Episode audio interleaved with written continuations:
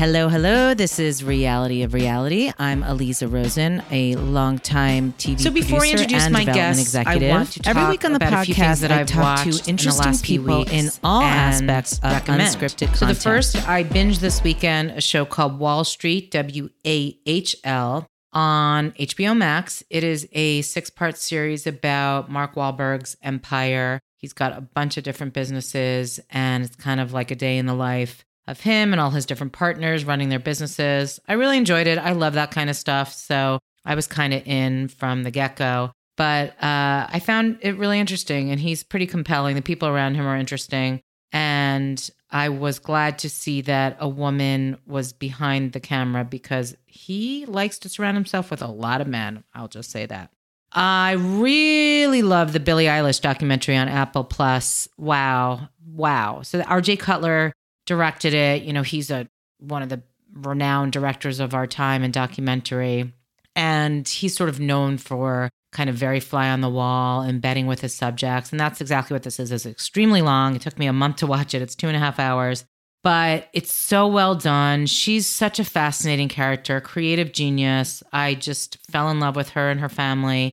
And I found it wildly entertaining, interesting, and kind of poignant, also funny. I just I can't recommend it enough. I really loved it. And last but not least, I am into I'm 3 episodes into a binge of season 2 of Couples Therapy on Showtime. Uh, if you listen to this podcast, you know that I'm a huge fan of this show, and season 2 just comes out of the gate swinging. Dare I say I like it better than season 1 already, and the therapist is just phenomenal. I just think it's such an incredible show. It's not for everyone, I get it, but I highly recommend it if you uh, you like being a fly on the wall watching other couples fight, which can make you feel better about your own marriage. So I highly recommend it.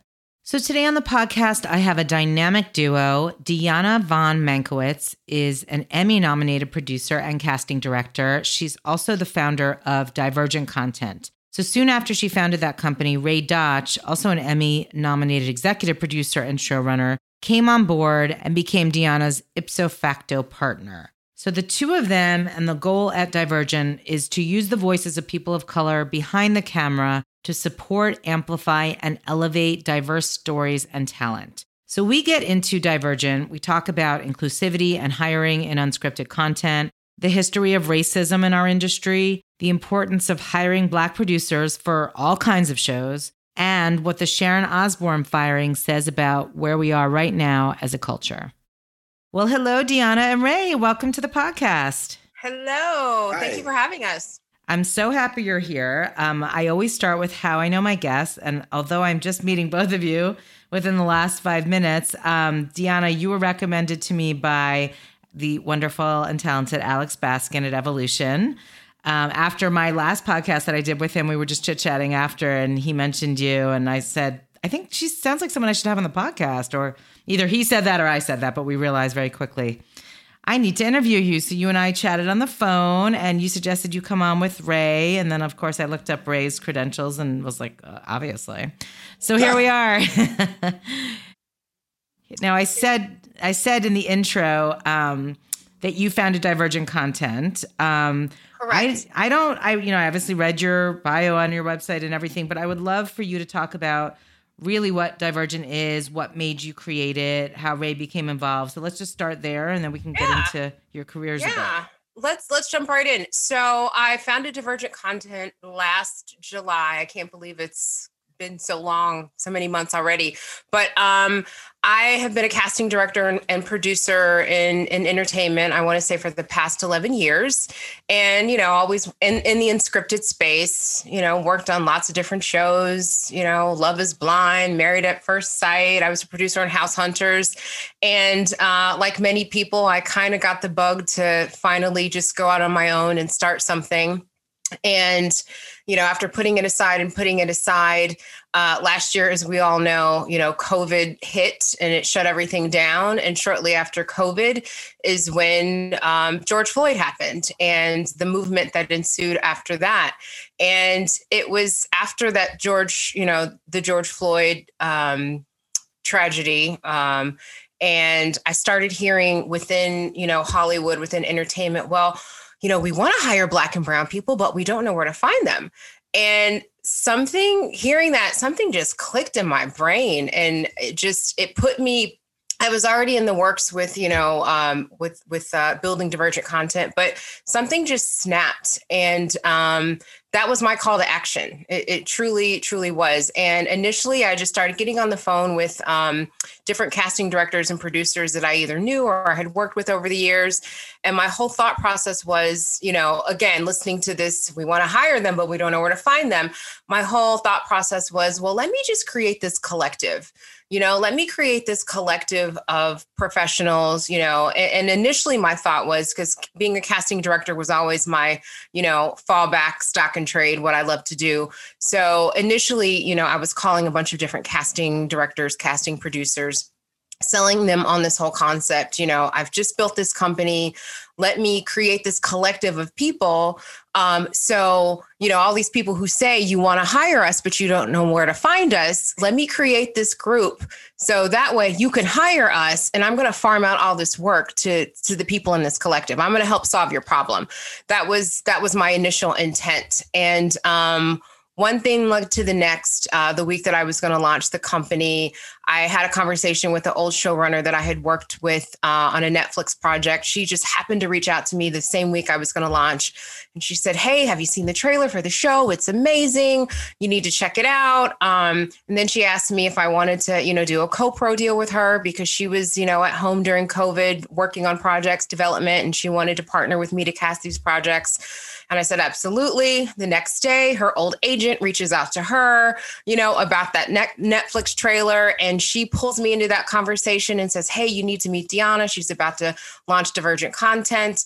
I had a Zoom with that agent the very next day.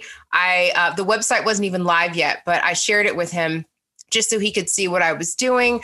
And I, you know, um, just kind of explained, you know, what what it was all about, you know, what the call to action was, you know, black and brown people, and you know, just wanting to give everybody a, a platform and an opportunity to get work. And he just he lost his mind. He was just like, "Wow, you know what what you're doing is innovative." And I just sat back and I thought, well, "Innovative? All I did was bring together some, you know, my people." You know what I mean?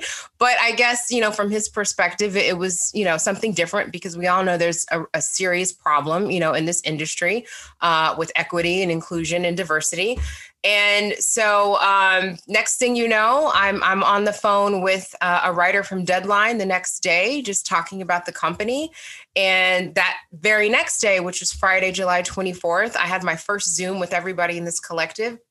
And uh, that's when I officially launched. And as I get off the Zoom with everyone, everybody's like, they're texting me saying, Hey, the deadline article, it, it, just dropped, the deadline article. And I was expecting the article to drop the following week. And the article drops and boom, there it is. You know, uh, my, my phone's blowing up, LinkedIn is blowing up, emails are, are blowing up. And I get a message from Mr. Dotch here. He reaches out to me on LinkedIn and he says, "You know what? You don't know me, but um, let me introduce myself." And he just ran down his credits, and he said, "I just saw the deadline article for Divergent Content. I love everything about what you're doing. How can I help? Like, let's partner." And honestly, from that point on, Ray, Ray is like my second husband. he, really is. Like, like he we we've just we've we've partnered. He's he's been my right hand through all of this, and I and I quickly realized that what I created goes far beyond just casting directors, right? I realized very quickly that um, we need equity at all aspects in this business. So whether it's Ray's level as a showrunner, executive producer, whether it's a casting director, a casting producer, line producers field producers i realized really quickly that like like this this just I, this needs to include more than just casting directors which was my initial thought you know this needs to be much bigger and broader and um i don't know.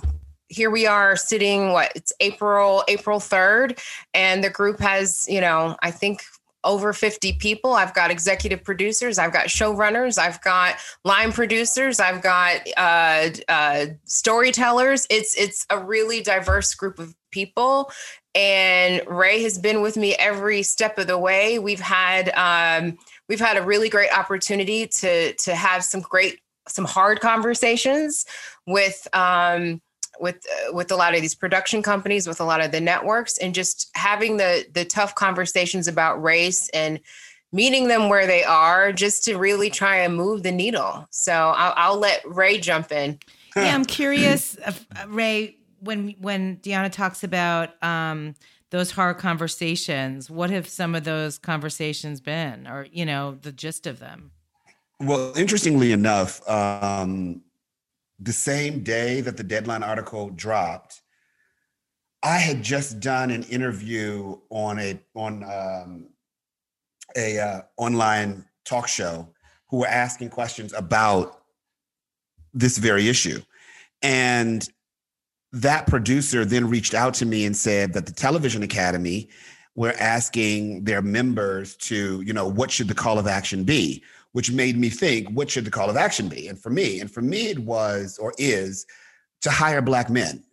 Because the reason that the George Floyds of the world exist is because the media has painted African American men in a way that we aren't viewed as human. We aren't viewed as individuals with families and goals to achieve and dreams to to go after. We're not viewed that way. So the reason that we could find ourselves with a white knee on our black neck is because the individual who's willing to do that doesn't see us as a human being. And the way to change that is through the media.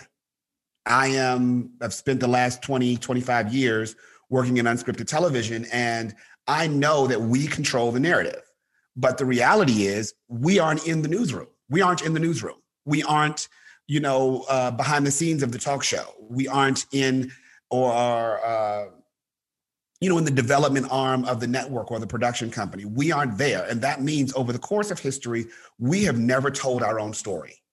Somebody else has told it for us. So when the thought was, what is the call to action? The call to action was put African American men in particular in positions where our stories can be told from those who live it, know it, and we can give a better understanding of who we actually are versus who we have been portrayed to be. And so um, when I saw what Deanna was, well, my video that I submitted to the uh, Television Academy um, was used. And I started getting emails and text messages and, you know, LinkedIn and so on and so forth. So to me, I didn't know if Deanna knew that when I read the article, but I knew that she was someone who was like minded um, and was interested in doing the same thing that I was doing. The only difference was she's a woman, I'm a man. And though we are both African American, our paths are very, very different. And I think that there's a belief that we are monolithic when the truth is we really, really aren't. That my path is not harder than hers, and hers is not harder than mine. It's just different. And I think that if we're going to have this conversation, then it was necessary to have both sides represented because she can't speak for men and I can't speak for women. And so that's, I believe, why our partnership happened so naturally because we had the same intention, but we're coming at it from two different perspectives. Now, in terms of those difficult conversations, which was your actual question, um, they were what I've come to realize. Uh, I'm a straight shooter, and I call it what it is. And the whole idea of, you know, we don't know where the black people are. That was just bullshit to me. I'm sorry. Can we curse on this? I'm right. Okay. Okay. um, that just that that just seemed like a lame excuse because one of the first conversations that Dion and I had was with. I want to say we met with, with an agent first or we met with an executive first, but it doesn't matter because um, both sides were blaming the other. You know, and but what the agent said was that if any network or production company had said, we are looking for top African American talent, agents would have bent over backwards to make that happen because that's how they make their money. So, this whole thought that we don't know where they are, what the real answer was, you haven't looked for us. And now you need an excuse to justify not having individuals there.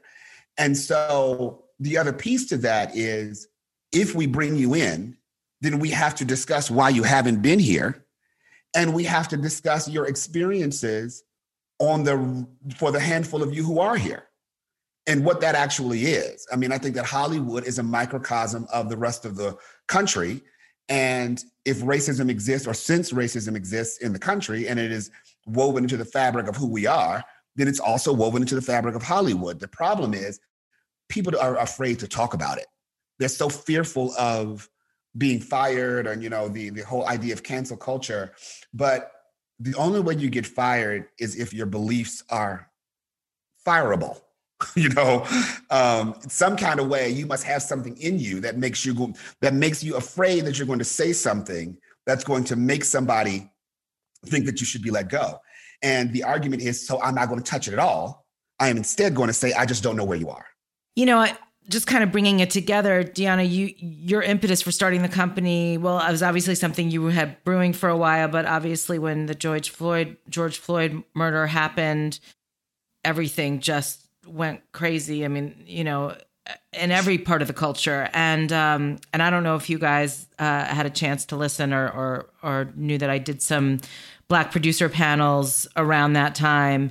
Um it was one of the things that i you know we all every white person was just examining themselves and like you know where am i culpable? What have i been doing? And and i realized even just on this podcast and and i got to admit ray it was very similar to what you're saying. You know i was like well i don't know any more black producers. I always try to include them but i don't know them. And lo and behold when you start looking guess what? There's a lot. Yeah so, i've been here a long time. right? I've never i never even here. knew you. And then i look at your bio and like how do i not know ray? I mean it's crazy. So there's so much work and and you know i've I've been doing trying to do my own work with it and, and also just trying to amplify those voices on the podcast because it's something that the industry listens to. And and I was very um, I was very happy that I had a lot of people reaching out to me after those really just kind of CCing me, but reaching out to the producers who came on like, we're here, like we want to hire you and we want to hire your friends and everybody else. So we're paying attention finally. Like we get it. And and you know, the fear is always when you're in a moment that that moment passes and it kind of just comes back. I mean, I remember my friend Tony was on one of my panels and and it was when uh it was when live PD was canceled. And and she said, you know, my, my fear is that in 6 months it's going to quietly come back. And I can still ha- see it happening tomorrow. So I wonder now kind of we're almost a year later, do you feel like the momentum that you had when your phone was ringing off the hook for both of you and you're getting those messages, do you feel like the charge is the same and that people are still getting it that like this is not a moment. This is just going to be a continuum. That's why that's a very long question. You know what? Here's my thought. I believe that when people started to unravel the real issue they came to realize that this is about racism. This isn't about, by George, I didn't know where you were. This is about, you know, an, an underlying belief that our stories could be told by someone other than us. It is an underlying belief that they already know what our stories are. And so that in and of itself has a level of racism baked in it you then have to acknowledge that in order to do something about it. So I believe that it opened a lot of people's eyes, but now they're stuck at the spot of, okay, how do I acknowledge my own culpability in this? And what does that say about me? And what will that say about my career? And will I get kicked out? Will I lose everything that I've I've I've worked for, or, or whatever the fear is? that is exactly where they are. And I don't know how to get past that except to have the difficult conversations across the board. I mean, if you look at the situation with Sharon Osbourne, for example, it's the perfect example because what Sharon did was she became defensive. And the moment you become defensive, what are you defending? And she became that, the victim. And that's what ends up happening. Yep. What are you? All what, the time. What are you? Why are you defensive? And now you're the victim. You go from being you go from being the person who now is. And she said in her, you know, mea culpa or whatever that was that she that she tried to to write that she became afraid that people would think she was racist. Well, you don't become afraid of that unless you have some racism in you. That's my opinion. And because I know I'm not anti Semitic, I know that I'm not. There's no question about it. I don't get it. I don't understand it. I've never wrapped my brain around why anybody would be. But if I did something or said something that someone found to be viewed or, or, that a Jewish person felt was anti-Semitic, my response is, "Oh my God, I'm sorry." You know, I had no idea. My response isn't, "How dare you accuse me of being anti-Semitic?" Yeah. I'm curious. I actually have not talked about the Sharon Osbourne thing with anyway. So you brought it up. I'm really curious because I have kind of my own thoughts about it. I, I completely agree with everything you're saying. Do you think she should have been fired? I think she probably was going to be, and I think she quit before they allowed it. I guess um, what I yeah, but I guess what I'm getting at is like I agree with like I feel like there's such an opportunity there. I mean, mm. this show was called The Talk. Mm. Like, goddamn, if you like this, like it is the perfect example, right? Because I feel like the growth that could happen and the conversations that could spin from that incident could do so much more to sit in it and live with it and deal with it than just cutting her out. Like to me, I just feel like that's kind of a missed opportunity. But, mm. but at the same time, I feel like had she not been defensive about it, you know, it, it's it was her response. Exactly. It was her her reaction. Because had she not been defensive and said, "Okay, just like you said, this is the talk. Let's have a conversation. Because from what I was reading, Elaine Welteroth, like they all wanted to to come back to the table and, and really talk about it. But she was defensive. She was put off. I'm not a racist, whatever. So it, it ended how it ended. I think had Sharon approached it from a different way, she probably like you're right. It could have been a great opportunity to address the issue in real time. It would have been a great opportunity to address the opportunity uh, the, mm-hmm. to address the issue because what ends up happening is a wall is then put up. And now we stop talking about the issue at hand and start talking about why you're the victim. Why just the, because in my sense, and I'm not speaking of Sharon particularly, but I believe this generally that there are a lot of folks who want to have racist beliefs, want to engage in, in, in racist rhetoric. They want to uh, discriminate at whim. They just don't want to be called a racist. And the moment that you call them that, now it's time to fight. And how do you even and, and, even if it's not even if you call if you even um, imply if you suggest that their behavior is is is racist or is even in the neighborhood of it and they get defensive like that you're not in the position to have a conversation. Now i should also be clear. I am very good friends with with holly robinson peete and with leah remini. As you know i worked with her. And um, i was around when they were on the show and I'm not going to say anything about that other than every single thing that they're saying in public now, they said back in 2011 to me. So when I saw Holly in particular, I thought I've been waiting for years for you to say this. You've been you complained about this at the time. You didn't say anything. And I thought the same thing from Leah. You know, I thought I've been waiting for you all to point this out. Um, but I think that what we're calling it cancel culture but what it is, is people aren't able to get away with what they used to. And the argument against it is now I'm being held accountable for what I could do three years ago. And, and now that's wrong. No, what you were doing three years ago was wrong. And now you can't get away with it.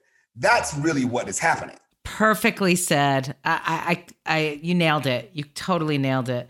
Um, I want to get back to Divergent and the mission, right? So, um, well, I have a I have a bunch of questions about it. So, so first of all, in terms of the mission, and I know you, like Ray, you said you and Deanna are kind of coming from from different places, which is great because you kind of both have, you know, different kinds of interests represented. But when is it almost like a management agency in the sense like people are cut, you know like how does it work so like i'm staffing up a show and i want to hire black and brown producers i call you and i'm like who you got and then like do you make a commission or is it just sort of to help everybody? Like what how's it work?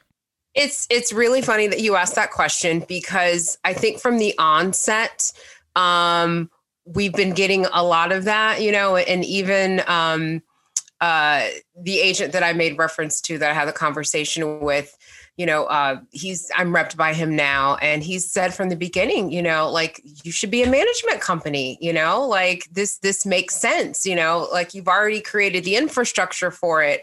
Um, I guess in my mind, you know, as I was building this this company, my my head didn't even go there. You know, again, it was that call to action of, well, we want to hire black and brown people, but we don't know where to find you. So that that was my response. Let's create this collective of of people and you know especially from a, a casting perspective okay now you hire me and i'm going to farm out all this work and i'm going to make your life a little easier because you say you know you, you don't you don't know where to find the diversity well by hiring me and my company for a project it's already built in that the staff is going to be people of color right? And i think what ended up happening after the launch and you know a lot of the conversations that ray and i were having with the different production companies and networks it, it, just became a, a, a byproduct. So I, I would begin to get you know inquiries hey we're staffing up for a show. Who can you send us? Hey we're doing this we're doing that. And it just kind of naturally fell in line that way because i think ray and i we both agreed like i don't want to manage anybody's career I like was i completely against that. Completely against I mean- idea. because to me, it was an excuse. Now I don't have to do the work. I'll just call Deanna. exactly oh, I don't I don't have to do the work. I don't have to make it so that you know I'm changing how we're operating within this organization. We can just call Deanna and say we called Deanna and our work is done. And I was against that completely from first day.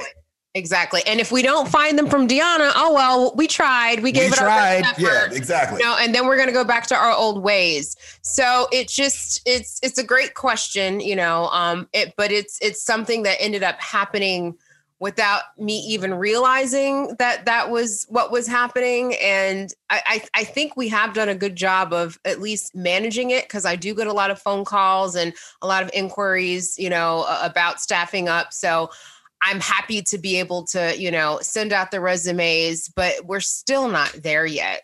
You know, Yeah. um, we're we're just not there. One of the th- um do you guys know who Miyoshi Hill is? She is she used to uh, be in development at Lifetime and she just became the president of Sirens, which is one of ITV's big companies. Um, so I interviewed her. I'm dropping this. Uh, I'm dropping her podcast this coming week. And one of the things we talked about is a big job. It's a really big job with a big company within a bigger company, and um, she's a African American woman, and you know her her phone kind of blew up when it all happened. It was a major announcement, and one of the things we talked about was this idea that our industry has so much work to do in this area, and that until black people, men and women, are at the seat of the table, are in management and high up positions at networks and companies, like that's where the real change is going to happen. So I wonder if you guys, I mean, I think it's going to happen from all pockets, but I do believe these high leadership positions are going to be, in my opinion, where the most change happens, where you really see things reflected on screen and behind the camera in a bigger way. I wonder how you guys feel about that. I say yes and no to that because yes, you need someone high enough up to veto when something is out of whack. You know, that that of course is important. But I think it's being under the boat rowing that really when you're getting your hands dirty into the storytelling, that's really where the rubber meets the road because it in the writing in the way it's presented, in the editing, in this story versus that story, that really is what's going to change the narrative. It is not just someone in a high ranking position whose job it's not to eyeball what's going on on the air. So I think it's all encompassing. I think it's up and down the ladder. And I think that um, I think that until that happens, we find ourselves in the same boat. You know, it's it's not a okay, we got four or five presidents, so we're good. you know, that's not that's not really what it is. And you know, so um, I know that for many many years or many different shows that I was on or projects that I produced, I was the only African American man. So outside of my, and sometimes the only African American. And so outside of whatever story I did, the story, the show that I was on may have had some stories told from a perspective that was not accurate. And there was nobody there necessarily to catch it. So I think it really is up and down the ladder. And I'm not suggesting that it has to be all African Americans, but we do need to be at the table, but in every conference room, not just at the top, but when we're discussing the edits, when we're discussing the stories, all of it, so that we can um, contribute in a way that tells our stories the way that they should be told, and that is accurately. Additionally, though, and I don't mean to jump back to Sharon Osbourne, but Sharon, one of the things that Deanna and I really uh, came to realize as we were having some of these more difficult conversations, particularly with some of our colleagues and speaking to you know higher ups at, at production companies or networks or what have you, is that it's it's more than just let me introduce you to some black folks. It is the experience that the African American person has in the newsroom and has in the development office and so on and so forth. Because what ends up happening is you find yourself in that situation where you're addressing an issue that's race related. And you are standing in front of your boss who, who happens to be white. And you're trying to explain to him or her why it is necessary to approach this in a particular way. And they don't understand it, they don't get it. And the African American is now being careful about what he or she says because they don't want to spark a Sharon Osbourne type response. Because the difference between Sharon and the other ladies on that panel was that they were all equal. But if you're working for somebody and that somebody is has that same Sharon type of mentality where you're not quite sure if she's racist or not, but she's saying and doing things that certainly is in the neighborhood. And now you are responsible for doing whatever it is that you're doing. You, you're, you're in that position of do I protect my job or do I stand up for myself and for, for people who look like me? That too is a major part of this process. And so the reason that you need people up and down the ladder is because there needs to be some protection because those conversations are going to happen and some folks are going to respond like Sharon did. And and let me jump into I, I think another one of the issues that we've we've realized just in having these conversations, um, especially as it relates to you know being a de facto management company, um, right.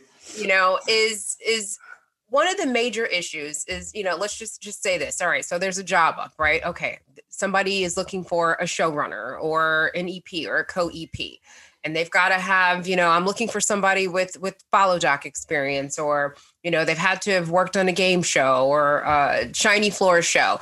Basically they want every single box checked right? Every single box. And what ends up happening that's that's frustrating is you know i'll send over you know options. You know I'll, I'll send over a few people that you know this person has a strong resume. They've got ep credits. They've got showrunner credits. Maybe they're missing a box you know? And what ends up happening is they're they're they're overlooked you know every single time. They're overlooked. Well they didn't check this one specific box so we're going to go back and hire jim because we know you know jim worked on the voice and we can count on jim. Well jamal never gets or even not the voice but we can or, we just want jim. We, right? we just want jim you we know? know? he can we know jim can do it yeah, we know Jim can do it. You know, Jim's in my back pocket. You know, I need somebody, you know, quick, fast, in a hurry. So that that's part of the problem. And I've had this conversation with a couple production companies.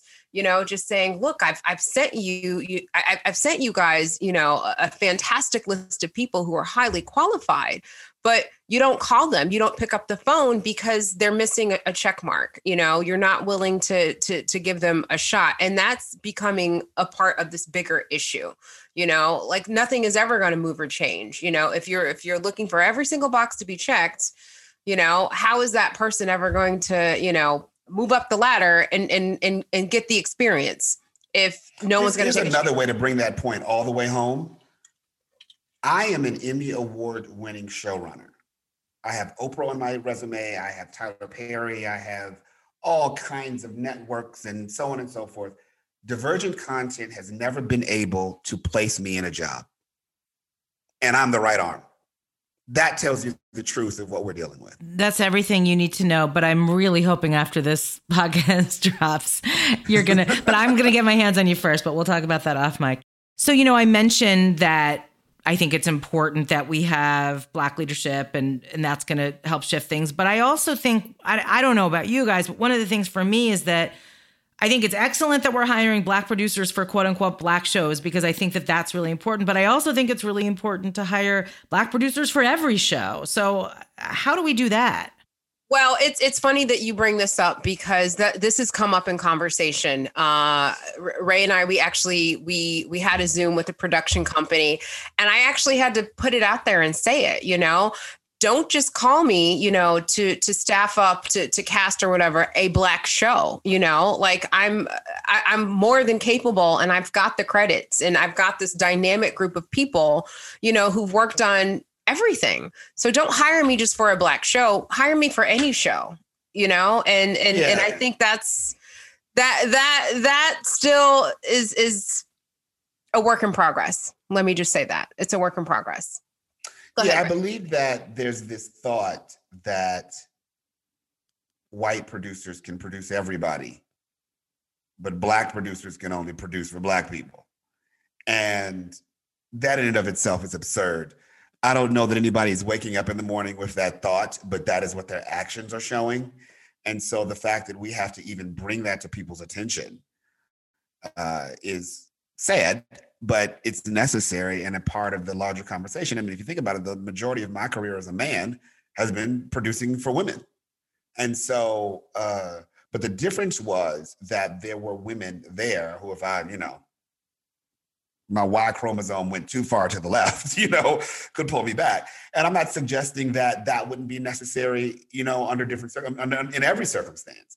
But um, this whole notion that you know the asian people have to produce for asian shows only and you know and so on and so forth it's just just ridiculous it's ridiculous I'm glad you brought that up because I do want to pivot a little bit um, to both of your careers. You have amazing resumes. Uh, I guess Ray will start with you because you brought up Oprah, my queen.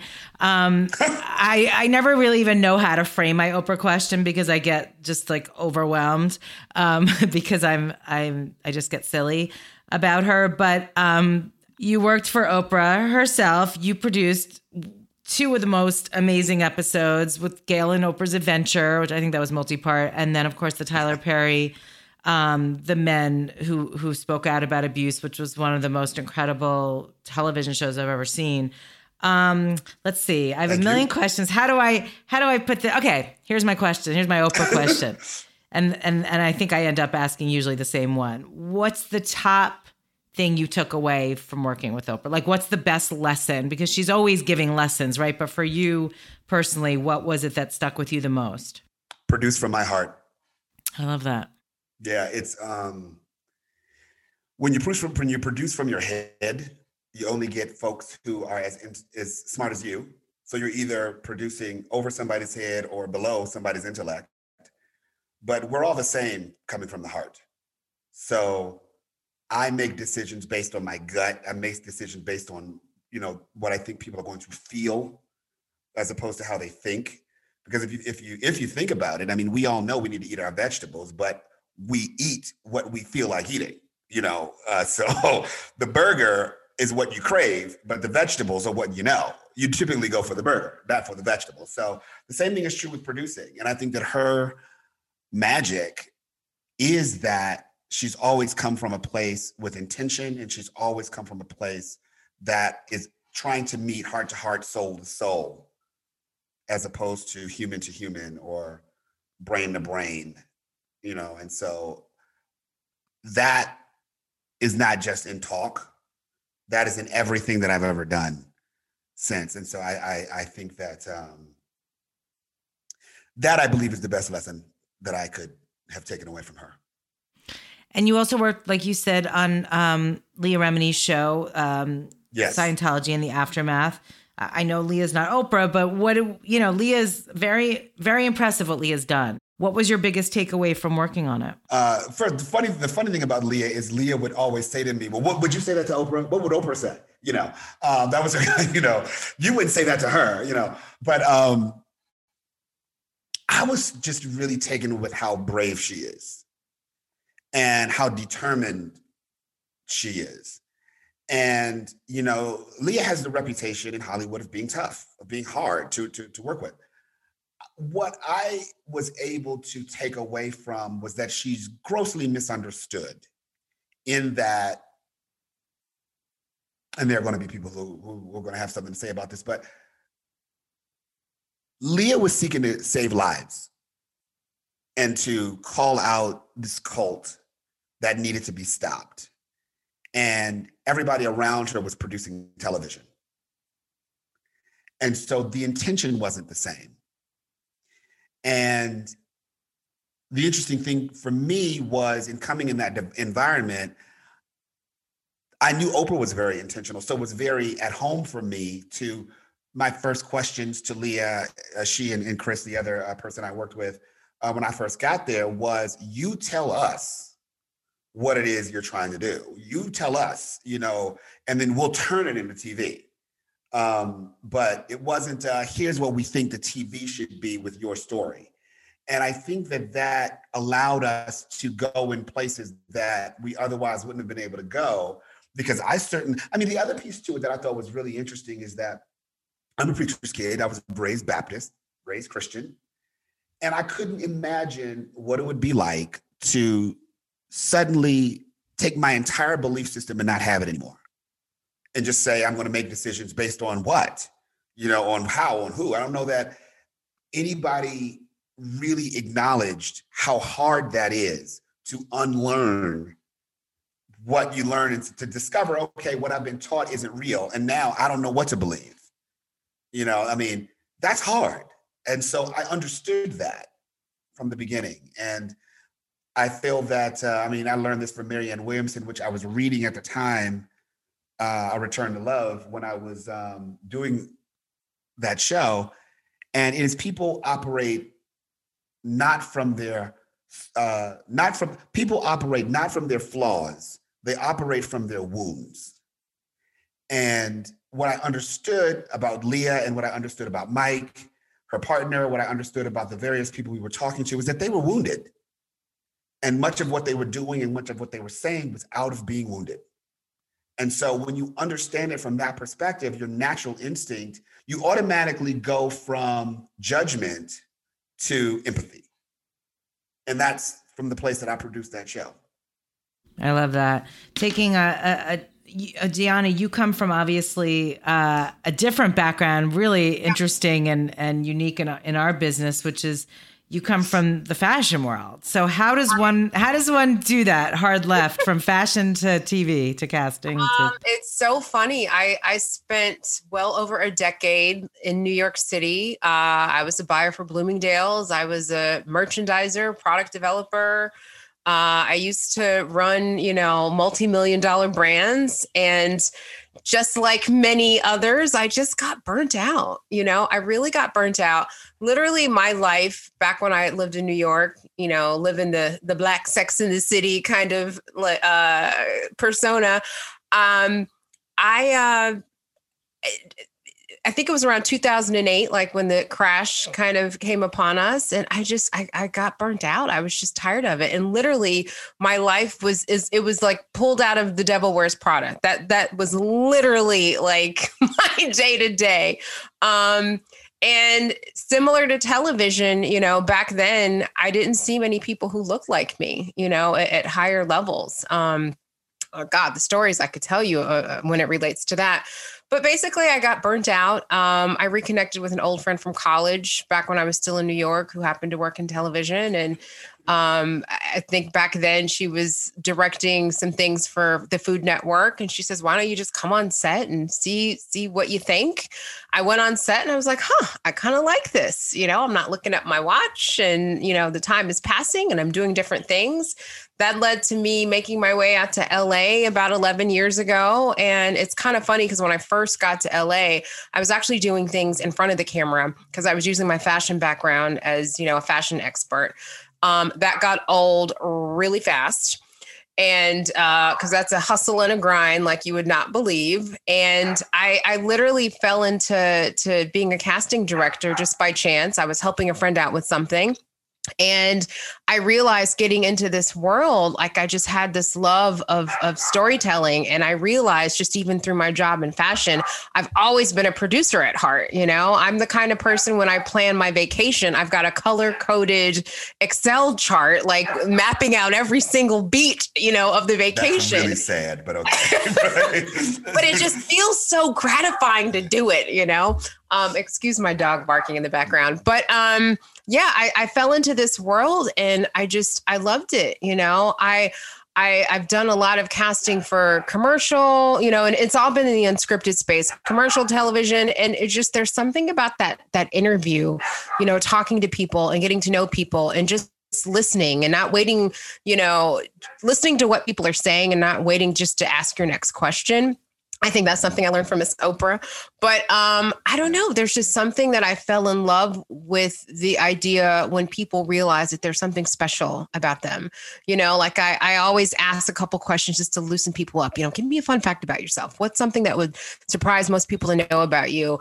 And and I sit and I listen to people. Oh, there's nothing interesting about me. Oh, but the minute I help them through that, it, it's just I can't even describe it. But it just something just clicks when people realize, huh I am pretty special. There is something great about me. There is something mm-hmm. different about me. Mm-hmm. Um, and I just I fell in love with it, you know, and it's just kind of kept me going. It really has. And you worked on one of the big quarantine, early quarantine hits, Love is Blind. I mean, we were obsessed. Yes. I, I have embarrassingly revealed on this podcast that I woke up at 5 a.m. to watch the reunion.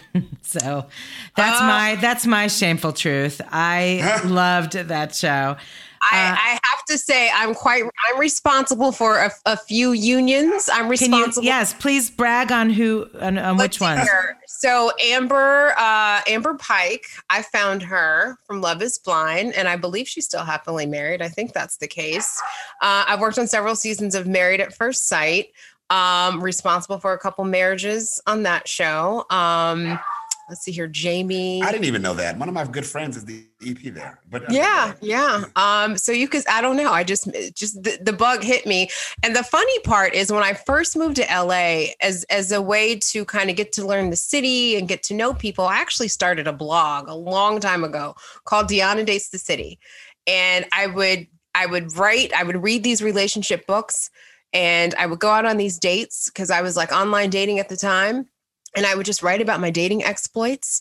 And it got to be really like I, I, had a nice little following. And I actually, at one point, I had a book publisher reach out to me saying, This is really great material. You know, you should think about writing a book. And at the time in my life, I'm like, Wow, I've just had somebody tell me that I'm good at being single. Like, not what I wanted. um so uh that that kind of just you know i don't know the the writing bug hit me all these things kind of hit me um just coming to la and it's just stuck uh and i love it so that's great. So we're going to wrap up, but I do want to know from both of you. Um, I mean, you mentioned earlier you have 50 people strong in, in Divergent. I'm assuming you're still growing it. What are both of your sort of individual and collective goals for Divergent in the next year or two going forward? Like, what would you really like to see happen? Um, I think we've we've started a series of conversations about race. You know, so what we've done, uh, we've brought together a lot of the people within the group because now that Ray and I, you know, we're we're on the front line, right? You know, we we've got um, direct access you know to these different executives to the production companies you know um, so we wanted to create a space where people in the group could really honestly come to the table and share their experiences their feelings. So we can kind of take that back and communicate that. And we started doing that what like i want to say in december End right? Last year end of last year and we want to continue these conversations. And the grand plan is to you know somehow share you know the, the, these stories and share what people are feeling to a bigger audience. And it's interesting too eliza just even you know us being connected through alex um, before we even spoke ray and i had talked about hmm, maybe we should do a podcast. You know maybe there's a Yeah. way to reach a bigger you know audience and just to really have some conversations about this and really have people be able to talk about how they feel whether they want to you know be anonymous or not but really talk about it and being able to share this with you know our partners and, and really make some change. I think uh, a few other things that uh, ray and i've worked on we've partnered with um, staffmeup.com we've had um, a few different um, what do you want to call it? Uh, uh, basically staff me up. They partner with lots of different diversity organizations like divergent content.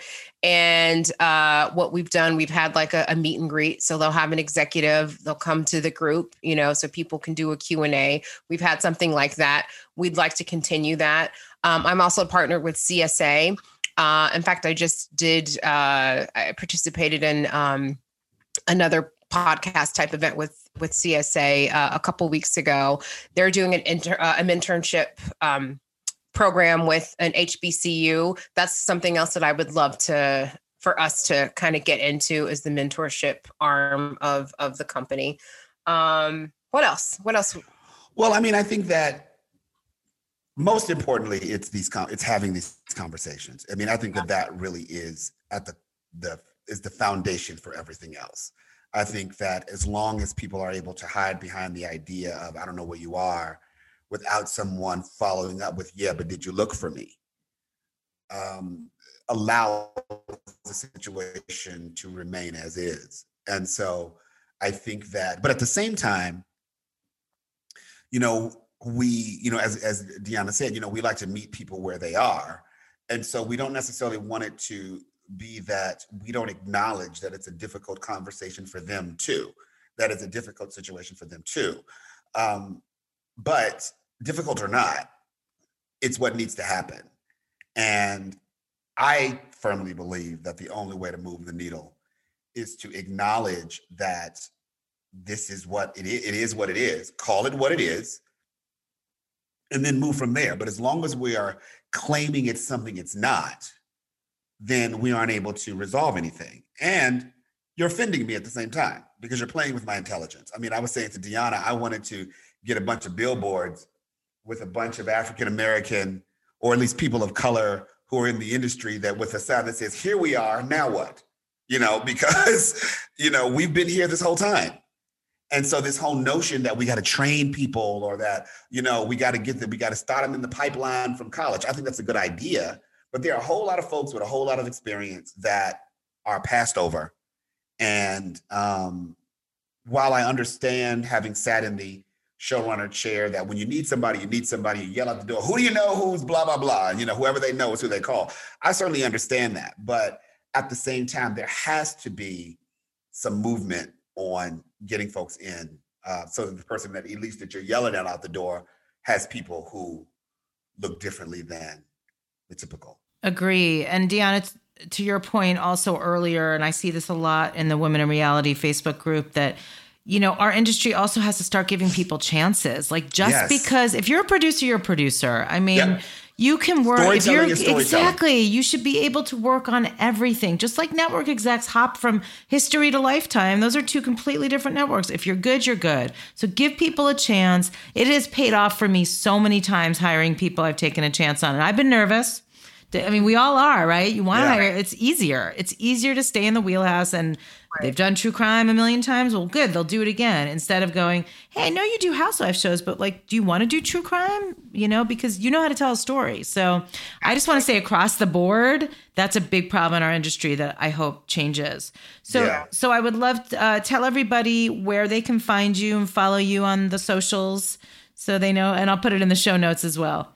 Oh, the socials. The bane- socials. the You got to get someone on the socials. I know. Well, you can find Divergent Content on Instagram at divergent.content. Uh, we're on LinkedIn, we're on Twitter. Um, and we we're at divergentcontent.com. You know, again, we're, you know, slowly growing this collective of of black and brown voices in the industry. And uh I'll I'll let Ray finish on where to find him. Uh, I am Ray Dotch on LinkedIn. That's D O T C H, like Scotch with a D. I am Ray Dotch. I think the second on Facebook.